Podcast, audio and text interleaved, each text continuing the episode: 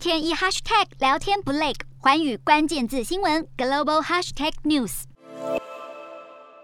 菲律宾国会正式宣布，小马可仕当选第十七任总统，成为继父亲前总统马可仕遭到推翻以来，首位获得绝对多数选票的总统候选人。然而，由于小马可仕曾用“黄金时代”来形容父亲的独裁治理，让人权团体和宗教领袖就非常担心小马可仕会走上他父亲强硬治国的老路，导致菲律宾的民主将会遭到进一步削弱。于是，在国会。对外抗议这项当选结果，并且就和警方爆发了冲突，也造成至少十人受伤。